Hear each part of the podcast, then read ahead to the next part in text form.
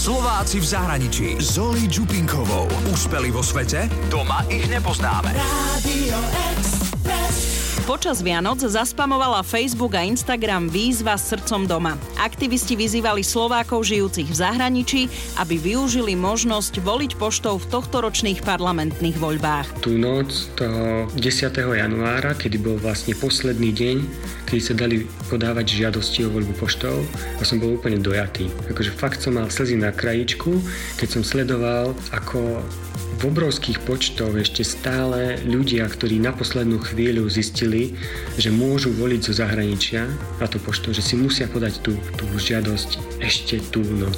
Občianske združenie Srdcom doma založil Slovák Samuel Zubo, ktorý žije v Prahe už 13 rokov.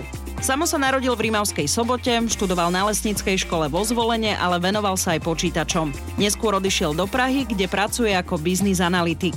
Samuel Zubo má okrem práce rôzne aktivity. V Prahe zakladá skautský oddiel a postaral sa o to, aby čo najviac Slovákov volilo v parlamentných voľbách zo zahraničia.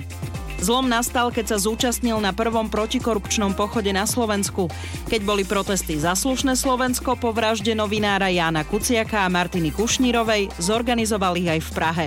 Pred dvomi rokmi založil aj občianske združenie Srdcom doma. Srdcom doma bol taký dôsledok toho, že sme tiež uvažovali o tom, že čo sa nás vlastne v zahraničí najviac týka a sme prišli na to, že je to práve nemožnosť zapájať sa do veci verejných. Na jednej strane politici predstierajú, že im záleží na tom, aby sa Slováci vracali, ale na druhej strane obrovské množstva našich občanov zbavili občianstva, pretože zakázali dvojité občianstvo. Ďalšia vec je, že máme obrovský problém zapojiť sa do volieb, pretože jedine vo voľbách do Národnej rady môžeme voliť zo zahraničia. Vo všetkých ostatných voľbách to nie je možné. A toto sa rozhodli zmeniť. Začali sme sa stretávať s politikmi, začali sme im vysvetľovať, že, že predsa to nejde len o tých, ktorí napríklad emigrovali a, a žijú v zahraničí a už sa nechcú vrátiť. Tí častokrát ani netúžia potom, aby volili. Ale čo tí, tie tisíce ľudí, ktoré vycestujú len v čase volie. Väčšina ľudí, ktorí chcú voliť zo zahraničia, sú práve tí, ktorí žijú na Slovensku, ale v čase volie vycestujú.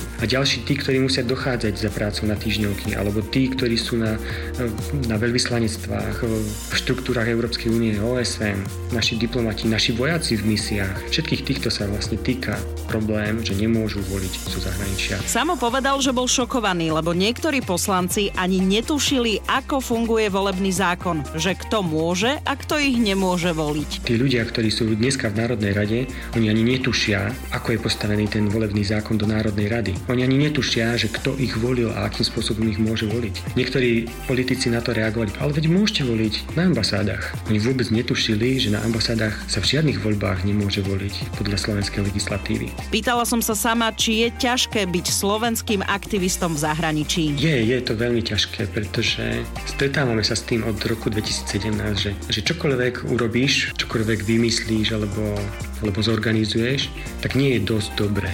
Nie je dosť slovenské, pretože je to v zahraničí. Ak už teraz viete, že 29.